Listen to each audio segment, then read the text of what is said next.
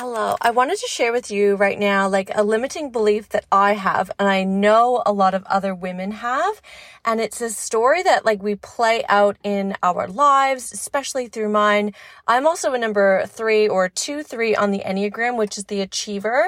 Like I like to work hard and do these things, but I have this story in my head that I should be doing more things. And if that doesn't pertain to you, maybe skip this episode, but I'm sure it pertains to a lot of people. It 100% um, pertains to me because no matter what I'm doing, always like think of the next thing, or I could be doing this, or I could be doing this. Even when I'm resting, I'm like, I should be doing this. I should be doing more. I should be further ahead of my business. I should be doing some more PowerPoints for school. I should be hanging out with my friends. I should be calling my mom more. Like all of these shoulds. And it really, um, at one point last year took over my mind to the point where I never freaking felt good enough. And I worked with, um, a lady, a coach, and she was like, let's let's just turn that thought around like um like switch around. I am doing enough. And then i really looked at all the things that i was doing and i was like holy shit i actually am doing so much. And in that moment my mind shift um changed and it made me relax and it made me to be honest, like feel good about myself and like give myself a little bit of like a spiritual like high five of like, well, shit, I actually am doing a lot. Um, so what I do now though is I do track, um, my, my week, um, because I can get caught up in this story that I'm not doing enough. So if I track what I'm doing, I can look back on the week and be like, oh, right.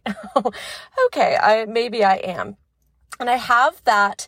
I'll, I'll, actually put the, it's a free little weekly planner. I'm sure you can create your own or you can come up with your own or you can buy one from Kmart.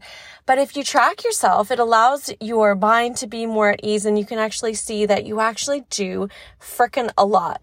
And then if there is one little area in your life where you like, oh, maybe it is good to like, you know, do more in that area, then you'll be able to see through like a clearer picture and a clearer lens. But what our brains love to break through these limiting beliefs is evidence. And my weekly planner, when I fill it out and I tick all the boxes and fill in all the little things, I, that is like my evidence to my brain of like, oh, stop overthinking, Tiffany. Here's some evidence. I actually am doing a lot. So let's just calm down on this one. And it's actually brought me a lot of like, um, calm, um, but presence and like a lot of confidence. Like, wow, I actually am doing a lot. Um, and it made me feel really good and accomplished. Um, and like in alignment as well, because I could see where I needed to kind of shift more of my energy. But yeah, I hope that helps because I know a lot of us have that story in our minds like, oh, I should be doing more or I'm not good enough. So I just need to keep going more. So I hope this helps you, but it's really about like really questioning that belief. So flip it into the positive, like I am doing enough.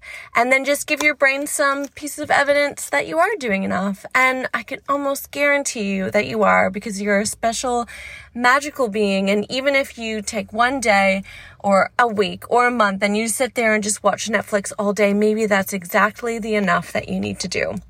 But yeah, that's for me. I hope you have a beautiful, sparkly day.